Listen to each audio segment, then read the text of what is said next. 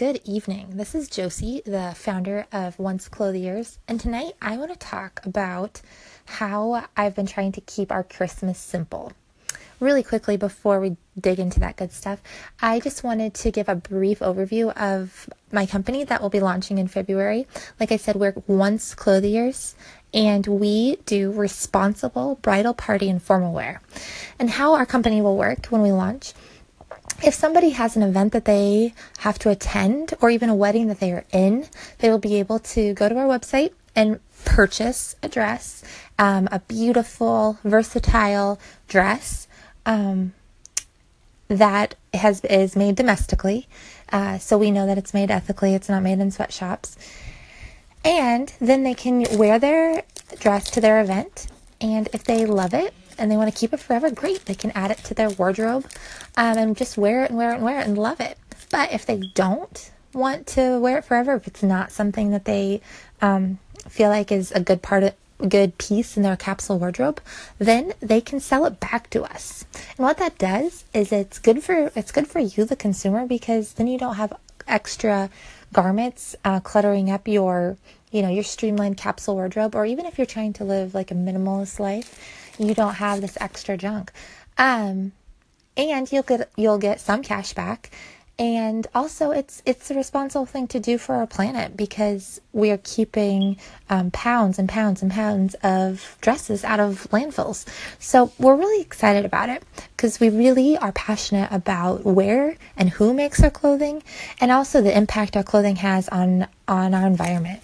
And as personally, I just don't like a lot of junk. And so when I was in a wedding, I was really disappointed that I had to spend all this money, get nothing back, and then have to, you know, take this really expensive dress and, um, I don't know, take it to Goodwill. So that's that's where Once Clothiers came from. But back to Christmas.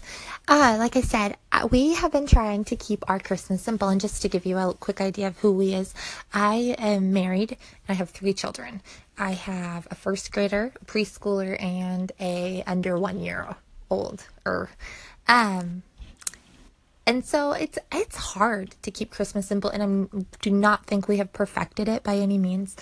But ever since our very first child was born, I knew that we wanted to limit the gifts that we, as mom and dad, gave our children. We knew we wanted to have several kids and thought things could really get out of hand if we weren't intentional. So from the from the jump, we decided on a five gift um, kind of rule.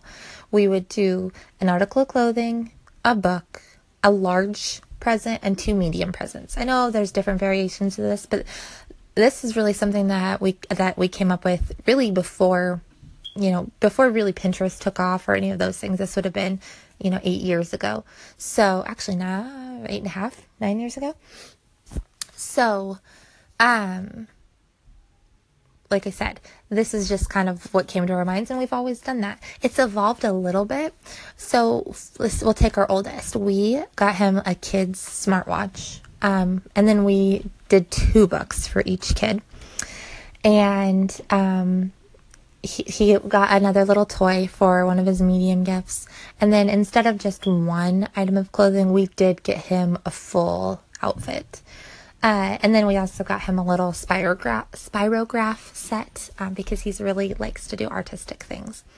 So that is real. Oh, and pillows. We got each kid a new pillow. So th- is that more than five things? Yes, but we stuck to that kind of um, that outline and those sort those sort of boundaries.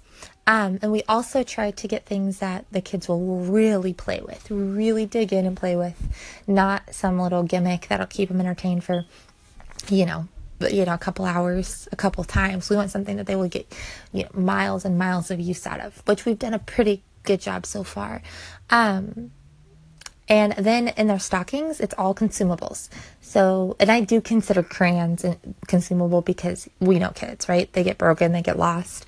But so there's um, body wash and some, you know, snacks that they don't normally get, and paper, and um, fun soap, and a fun toothbrush, and just neat things like that.